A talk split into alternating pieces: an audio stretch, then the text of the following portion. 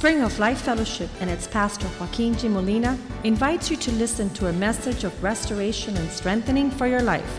Be a part of the vision, changing the world. This morning, I pray, Father God, that you would just speak to our hearts and bring us to the place where we can hear your voice. And pray that your spirit would bring conviction to our hearts and transform our conscience and allow us to quit being the puppets of this world when we're called to be the princes to represent your kingdom. Words of righteousness and truth and peace and prosperity and life to those that are meandering, wandering in death and destruction.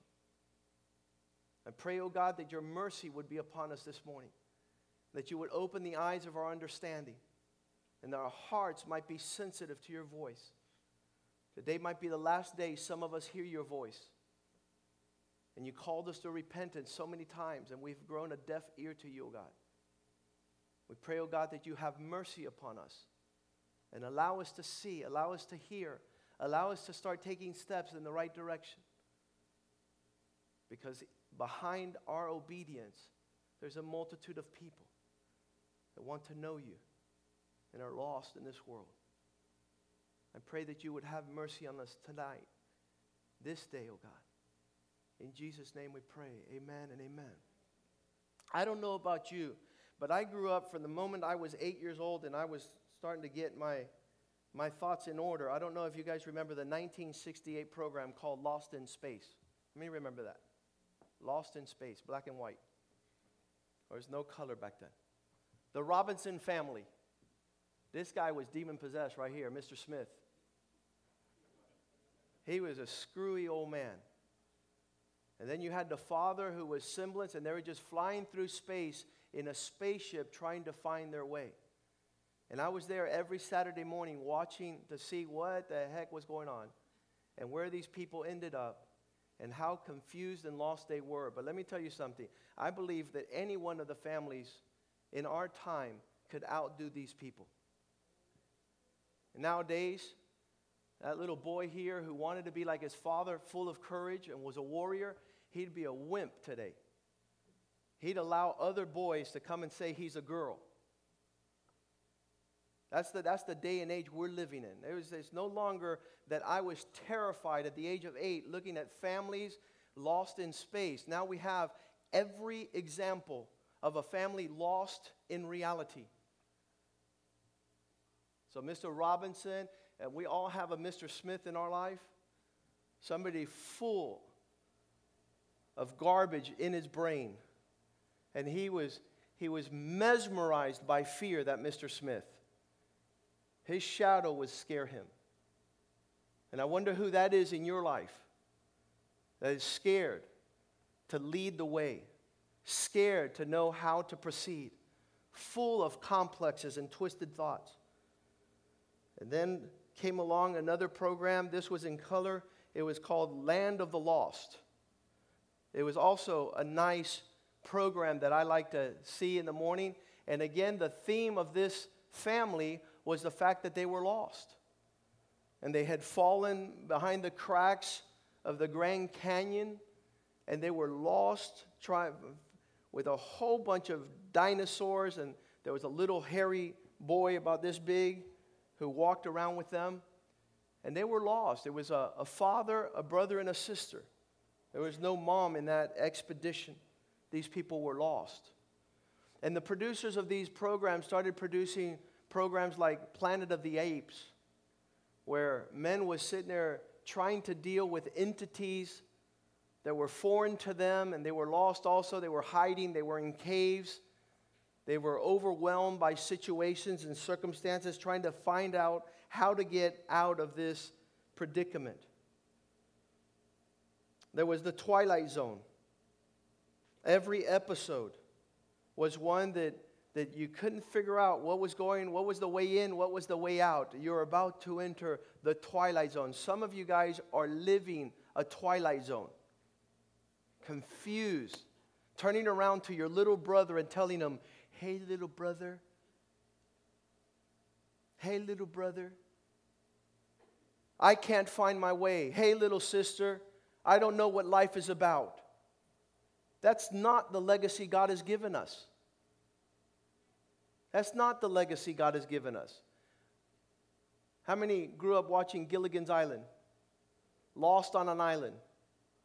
Episode after episode, scene after scene of these seven lost, shipwrecked people. And I'm asking the question of where have you been shipwrecked? What is your little Gilligan's Island?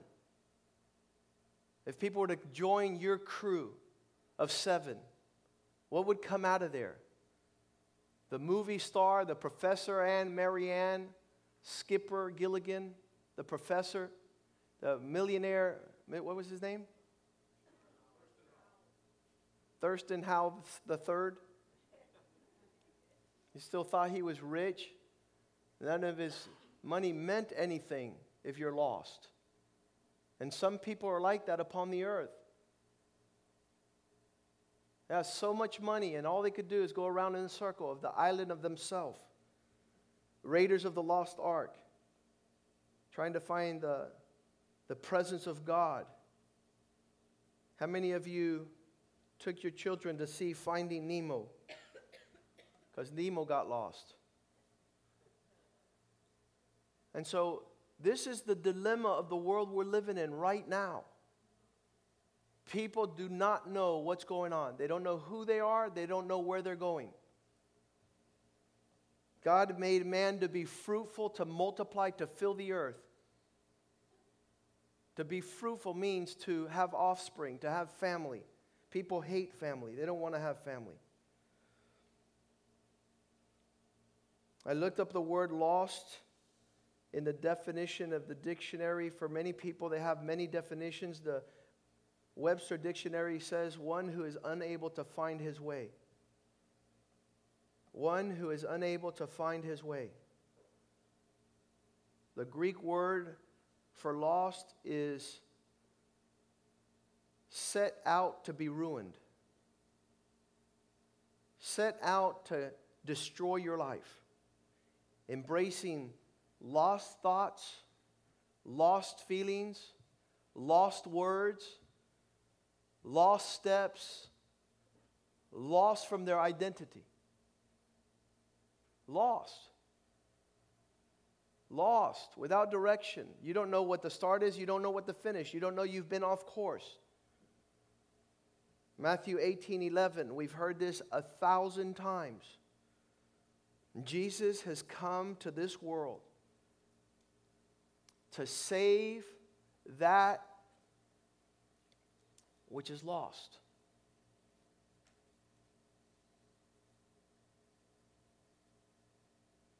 Save that which is lost.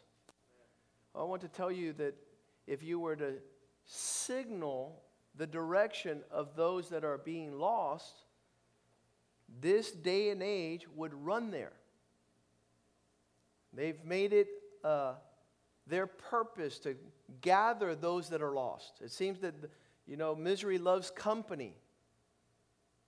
You find a lost person and you attach to him and you walk in the direction of his lostness. This ultra concert here in Miami, they want to make it a week long concert next year.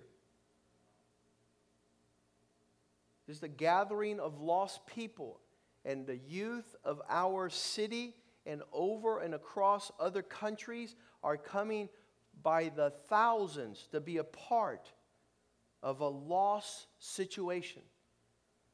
And, and I, I really believe that, that in every person's life, God will be faithful to show up and say, I'm here for you. He did for my life when I was super lost.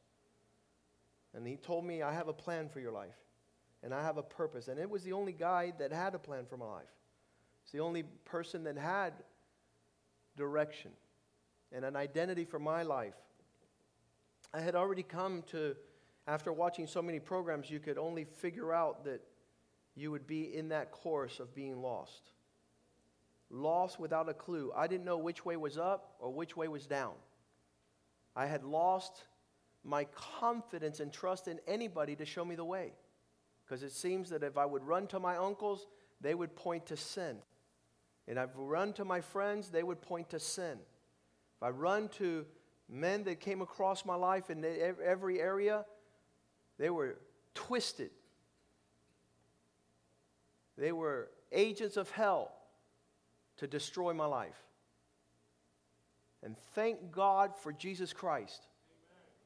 Thank God for somebody who came to seek and to save the lost. I wasn't looking for the Lord, but He found me. You might not have been looking for the Lord, and He found you, and He found you with purpose. And it's horrendous that you don't have a heart for Christ. It's horrendous that the message of the Lord has been lost in your life because He was your hope and salvation. In Luke chapter 15, we see three examples of being lost in this world. He says in verse 1 all the tax collectors and the sinners drew near to him to hear him. They, they were attracted by his voice, by his teachings. And there were not only tax collectors, were, which were the depraved degenerates of that day, the twisted men, but there were those sinners, those that lived for sin. And in verse 2, it says that also the Pharisees and the scribes were there, and they had issue with this man receiving sinners to have something to do with them. I want to tell you something. I don't know anybody that wants to hang around with a loser, but Jesus does. Jesus reaches out.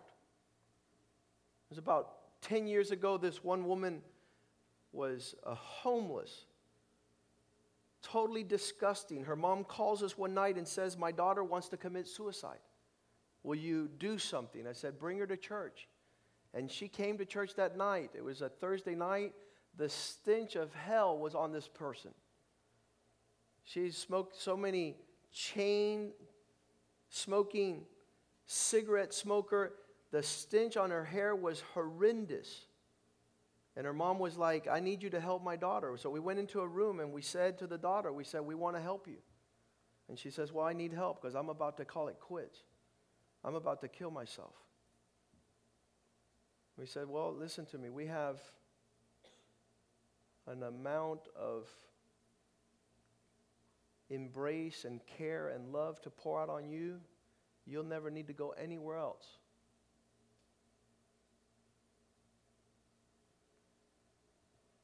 She says, I want to, I want, I need it. I want it, I need it.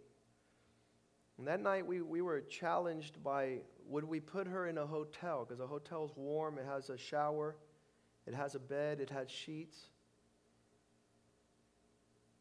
Would that be the signal? Would that be the message Christ would send? Take her in.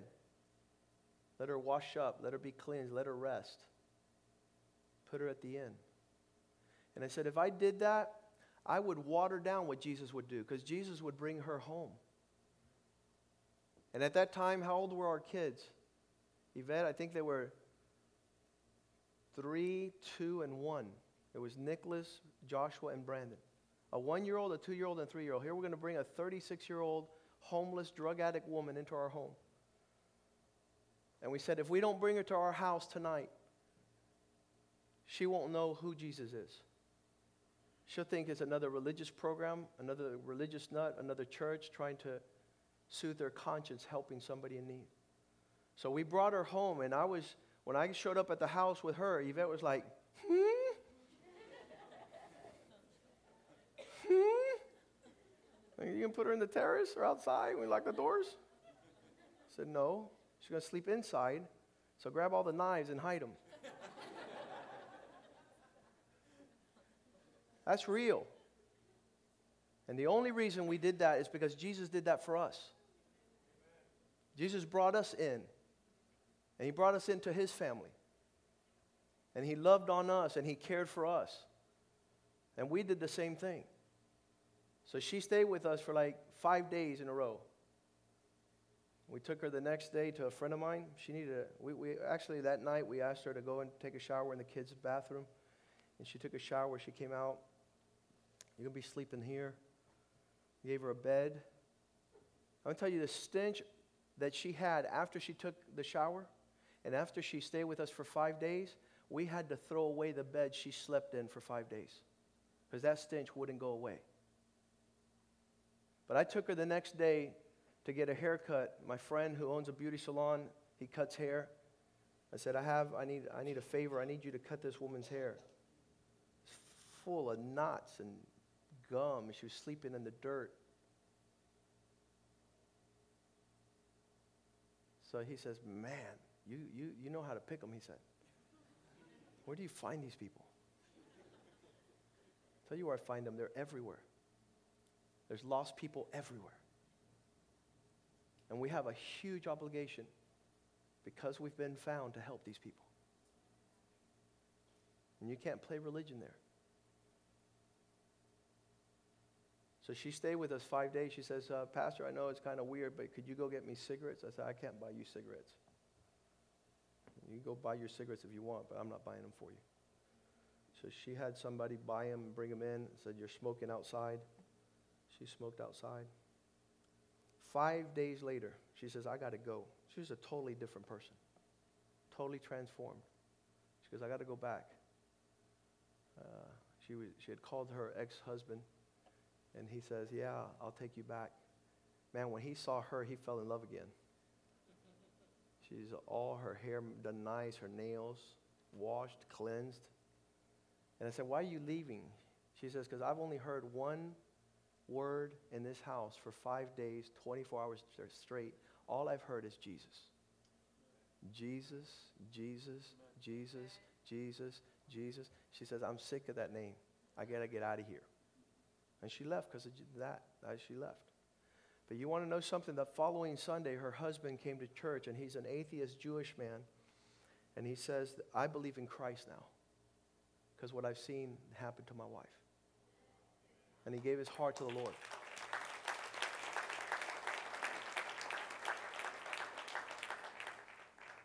And so Jesus came to do that function. And it's super sad that we've turned our church house into a religious house. And there in Luke 15, chapter 1 are the sinners, are the tax collectors, and verse 2 are the religious Pharisees and scribes, and they were complaining. This man receives sinners and he eats with them. The connection that the house of God has is very familiar. It's on a daily basis. The descriptions of sin that come through this place are horrendous. Horrendous horrendous. Men have asked me, Joaquin, we used to know you and you used to run with us. How come you don't f- chase after sin anymore? I said, because one day somebody let me taste coconut and I put away caca. I used to like to eat a lot of crap. Everything that was crap, I had my nose in it and I was eating it fast and furious, everything that's sin. Until one day somebody taught me that I could live free from sin, free from disgusting stench of destructive matter that continues to eat us away. And there Jesus was talking to the tax collectors, the sinners, the scribes, and the Pharisees were asking what was the connection, and they were complaining. So he spoke to them a parable saying, what man of you, having a hundred sheep, if he loses one of them, does not leave the 99 and go in the wilderness and go after that one sheep that is lost until he finds it? When he finds it, he lays it on his shoulders, rejoicing. And when he comes home, he calls together his friends and neighbors, saying, Rejoice with me, for I have found my lost sheep, which was lost.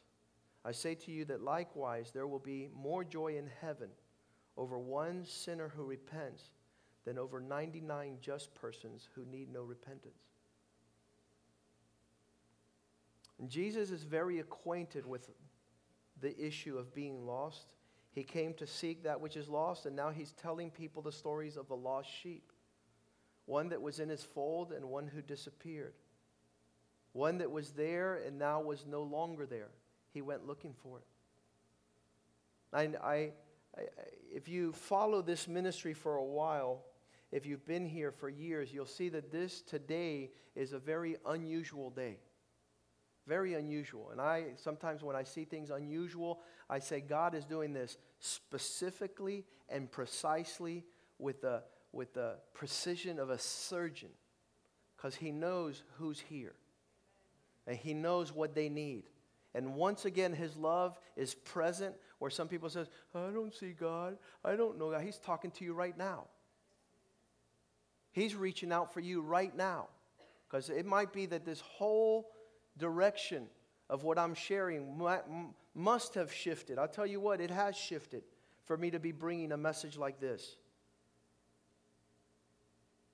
Once again, his tender mercies reaching out to those who do not have a clue. One of the most incredible things about a lost person is that many of them don't even know they're lost.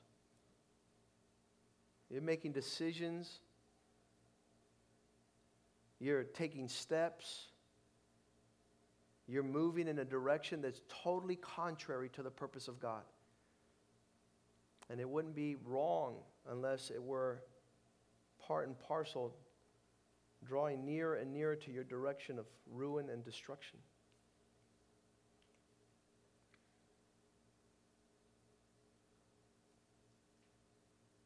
He then starts talking in verse 8 about the lost coin.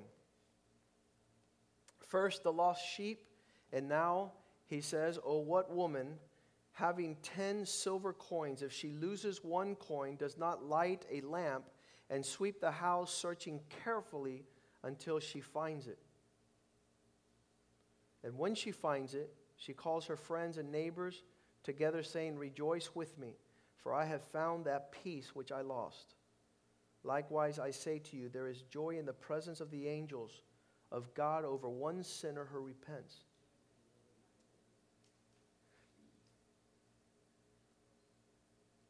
Some people cannot identify and acquaint themselves with being lost because they think, well, I have money, I have a good job, I have a good wife, I have good children, I have a family. Listen to me, you can have all the wealth of this world and it profits you nothing if you don't do the will of God. You must be a miserable soul that God created you for eternal purpose, and you want to define yourself within temporal existence of just having a good time. A lost sheep, a lost coin, and then he talks in the same chapter, back to back, about a lost son. There is nothing more painful than a son who decides to go in the direction of being lost. He makes distinctive, deliberate, intentional decisions that are wrong, wrong, wrong. And there's no one that could tell him he's right. And he continues to walk in the path of his demise. I told you that I was called last month, it was like two weeks ago, I get a phone call from my childhood best friend, and he says, Joaquin, I got to talk to you. It's really strange because in 30 years, if I recall correctly, I've been the one that is always calling him. Hey, Carlos, I'm, I'm going on a mission trip to Nicaragua. You're going to be there, and maybe you could come with us. Hey, Carlos, we're having an activity at church. Why don't you come out? Hey, Carlos, and just continue to talk to Carlos. Carlos, uninterested.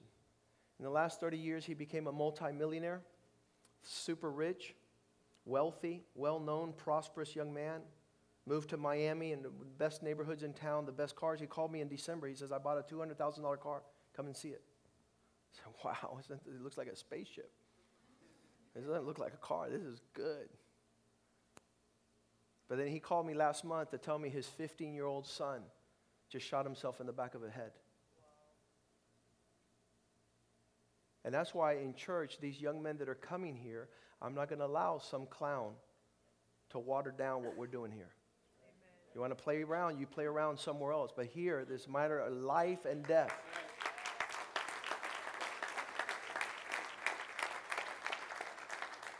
It might be the very last sermon that a young man hears before the devil takes him straight to hell perpetually and through eternity. His, his father was concerned with his older son, incidentally named after himself. It was Carlos Jr. And his, son, his father would tell his son, Hey, son, you're playing those video games online, and when you die or when somebody shoots you, you're able to reset, game over, and you get to start again. But that's not how it is in real life. You're not going to get another chance. Once the devil is able to do something in your life, it's game over permanently. There is no second chance. There is no, I'm going to go to my dad's church. I'm going to go get saved. I'm going to go get right. This might be your day. You might not have another opportunity.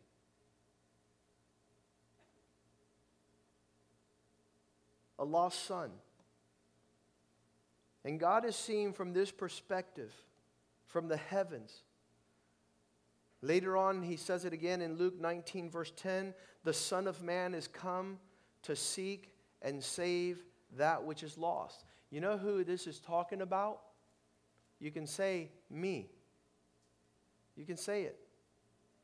God is thinking about me. God has made provision for me. God has a plan for my life. God has a purpose, and He's willing to pay high price. It's John 3:16 where a religious man comes at night and the Lord tells him, "Don't you understand that God so loves the world that he gave his only son that whosoever believeth in him should not be lost, should not perish, but have everlasting life. For God did not send his Son into the world to mess it up, but that the world through him might find salvation. And it says there why some people don't come to the Lord. It says because their deeds are evil. This is the testimony that the light has come into the world and men love darkness rather than light because their deeds are evil. For everyone practicing evil hates the light and does not come to the light, so that his deeds are not exposed. But he who does the truth comes to the light, that his deeds may be clearly seen that they have been done in God. You know, our journey to find God and our journey to fulfill his pleasure and our journey to seek he says, Ask and it shall be given, knock and it shall open, seek and you're going to find. These are things that, that are our responsibility. A lot of people says, "Well, I don't hear God." Well, when's the last time you listened? Well, God doesn't talk to me. Well, he is right now. Once again. And so there's some people that listen to this message and say, "That's me. Pastor's talking about me." Some people have come here several times. I know our friend Alex, right? It's like, man, somebody's telling the pastor something. Because every time he preaches, he's talking about me. Guess what? That's how I feel. That's how I feel. Every time God speaks, he's talking about me. He's talking about me. He's not pointing fingers at other people. He's trying to get me to the place where he wants me to be. And so there it is. Psalm 40, in verse 7, as Jesus came into this existence, he was able to say these words Behold, I've come, and I've heard you calling me out of the scroll of the book that is written of me. He's like, man, God is talking to me out of that book. He's talking about me. It's written in there about me. And I, I don't know that, that you think that this book is religion or you think this book is trying to abuse you. This, this is what God has written for man. If you, if you were to pay attention what's written inside this book, if you would receive that for you, if you would say what Jesus said in verse 8, let's go there. he says these words I delight to do your will, O God, and your law is within my heart. Behold, I have come to this earth to do thy will. I've come here to do what you want, to listen to your voice and to obey. And I delight. It's a delightful thing. I just, I just was able to put together a poster. I don't know if we could pull it up on, on Facebook about world changing pleasure. Men is out there looking for pleasure. They can't find pleasure, so they're, they're out there. Listen to me. We were created for His pleasure. So nothing you do for your pleasure is going to fill you. But I challenge you to please God so you see how you feel. So I did this poster up there. It says world changing pleasure. And this is following Jesus' footstep, which is our model in John 8 29, when he says, I always do the things that are pleasing to him. If you're going to find yourself in this world, you were created to please God. And to please yourself and to please the lust demon and another derelict to do that, to get engaged with fornication in, in a relationship that's illegitimate, that's going to keep you super empty, super void, super lost. We were created to find out what pleases God. And so I said, if, we're, if you please mom, you're headed lost that way. If you please men, you're lost this way. If I were still Galatians 1:10, Paul says, if I were still trying to please men, I would never be Christ's servant. I'm going to listen to what a man's heart cry is, I'm not going to be his servant. I need to listen to what God's heart cry is. And God wants us to be holy and pure. That's why he sent Jesus to die on the cross, and his blood washes us thoroughly. A deep, deep cleansing. If I were to please myself, get ready. Kurt Cobain will show you the way out. Nirvana, shotgun to the forehead after he pleased himself. Ernest Hemingway, the gentleman from the editor and chief uh, writing editor of the Rolling Stone magazine, Hunter Thompson, taking a gun up to his forehead in front of his two year old grandson. he says, That's not right. Well, what you're doing is not right. These are men that please themselves. Women who please their men never find the will of God, they're lost. Men who try to please some floozy, be lost, pleasing friends. 2 Corinthians 5 9, Paul says, We make it our aim to please God. To please God. Highest of rewards and deepest of pleasures men can find if they're able to listen to the Lord. And so he says, You've written about me. It's written about it, about me in your book to come and do your will, to follow your instructions. 2 Corinthians 4 3. He says, If this good news is hidden where men cannot find it, if this, if this message cannot be seen. Let's read it up there, 2 Corinthians 4 3. It's only hidden from one type of people.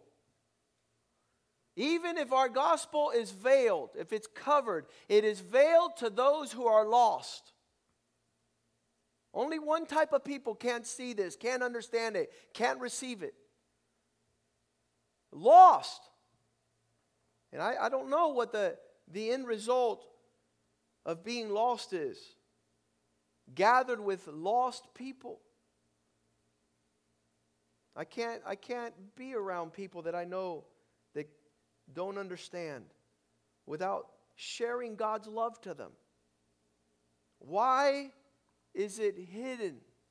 Why is it veiled? In other words, Pastor, why can't I see what you're talking about? You're going to see it right now in verse 4. The God of this age has blinded them. Satan has totally erased your ability to see. To those who do not believe, so that the light of the gospel, the glory of Christ, who is the image of God, should shine on them. All right, Pastor, I'm listening now. I can't see. I'm lost. The devil has eaten my lunch. I'm walking with a pack of wolves instead of a flock of sheep. How do I change this course? How do I walk differently? I want God to find me. Jeremiah chapter 29, verse 13. The only way is to seek, and you will seek me, and you will find me when you have searched me with all your heart. He's not taking sloppy seconds. He's not revealing himself to people who find it boring to be in his presence, who find it a burden to follow his commands. You will seek me. Listen, the most glorious thing about seeking God is the fact you'll find him. The fact that he shows up when you seek him. When you search for him with all your heart. Verse 14 I will be found by you, says the Lord. I will bring you back from your being bound by Satan. I will gather you from where you have fallen amongst the nations, from all the places where I have driven you, says the Lord, and I will bring you to the place from which I cause you to be carried away captive. What do you mean captive, Pastor? Oh, yeah, Proverbs 17 says like this There's a tendency for an evil person. Proverbs 17 11. You know, some people have a problem with, with being called wicked. I'm going to tell you what wicked is right now.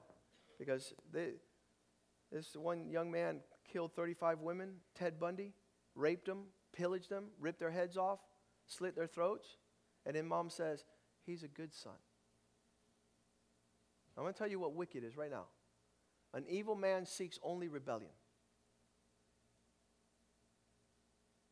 If you, they point the way and you go the other way, you're wicked. You're evil. And it says that this type of person, this is the Bible, this is not me. I got, I got to preach the Bible. A cruel messenger will be sent against him. A rebel. You guys know the person that instituted taking prayer and the Bible out of school? What's the lady's name? Miriam O'Hara. Madalyn O'Hair. Madeline O'Hair. She decided to take her 10 year old boy and go to the U.S. Supreme Court and say, take the Bible and take prayer out of school. And you go home today, you do a little research on how she ended her life. What happens to a person who rebels? She got chopped up into 150 pieces, stuck in a gallon, 55 gallon tank, and thrown God knows where. You act like trash, the devil will treat you like trash. You weren't created to be trash. You were created to be a trophy of His grace, to be an object of His glory, a vessel of honor for His praise, His pleasure. Once again, the Lord says, Come. Come unto me, all who are labored and heavy laden, and I'll give you rest.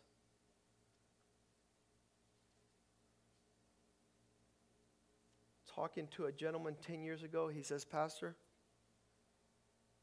I need you to help me to give myself to God. And I said, I can't do that. I wish I could. And here's what I told some people I wish I could put you in a capsule and shoot you 10 years into the will of God. I wish I could. So you see the glory of God's goodness and favor. I can't do that. This thing about giving yourself wholly to God to do His will is your choice. Just like you've given yourself over to passions and to lust and to disobedience and to rebellion, and you're sure to see the devil's destruction on your life. In the same way, God says, choose this day who you're going to serve. Choose this day to begin to take one step in the direction. You know, I, I thank God that next week we're going to be having baptisms. And, and this Nicodemus that came to the Lord at night and he says, Hey, I'm lost. I need to find my way. He says, Look, you need to be born of the water and the Spirit. You need to be born again. You need to take little steps in the direction of God so that you can see His glory. God's not going to take those steps for you. Let's stand this morning.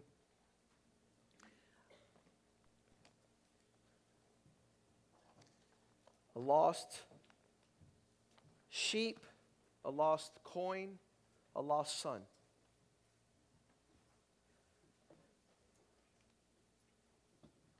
Some of you have abundance of finances and riches, and you're as lost as the person who's a homeless downtown. You don't know what to do with it. Start drawing near to God.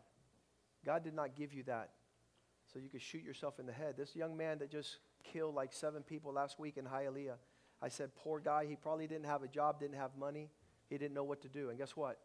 He had $90,000 in his bank account. $90,000 in his bank account. So he wasn't shooting people because he didn't have a place to stay or because he didn't have money. He was shooting people because he was lost. He was lost.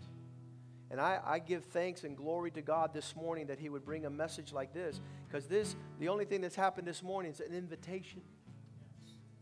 He's, he's made it clear that He loves you. He's made it clear that He brought you into existence, that He has a purpose with you, that He's put you at the right place at the right time with the right people, that you could get connected. And you could start saying, Lord, I want to find you. I want to, I want to fill you up with pleasure. There's, there's no greater pleasure. There's, some men live for the pleasure of, of doing things to, to prove themselves to their dad. And guess what? That's, on an earthly realm, that's glorious. But on a heavenly realm, get ready for a rocket ride. Get ready for great, great, great things where God looks from the heavens and says, Well done, thou good and faithful servant. This is my son in whom I am well pleased. A son of God well pleases God in all things. If you've heard and received the message this morning, just raise one hand and say, Lord, I want to press in. I want to press in to your plans for my life. I want to press in to the voice of your spirit. I want to be the prince that you have set aside. I want to be the princess that you desire to do great big things for your glory, to leave a legacy of footsteps to my sons and daughters, to my little brother, to my little sister.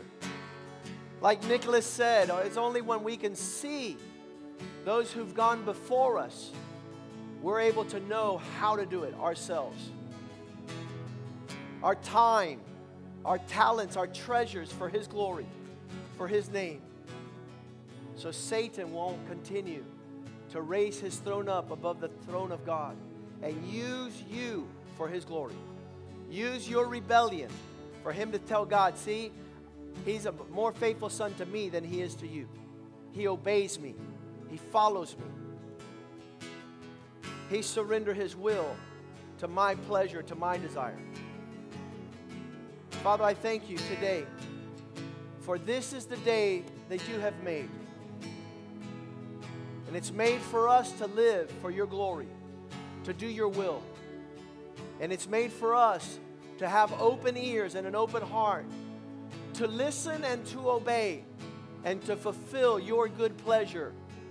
Say with me, all the days of my life, surely goodness and mercy will follow me, and I will dwell in the house of the Lord forever and ever. God bless you. Hallelujah. Hallelujah.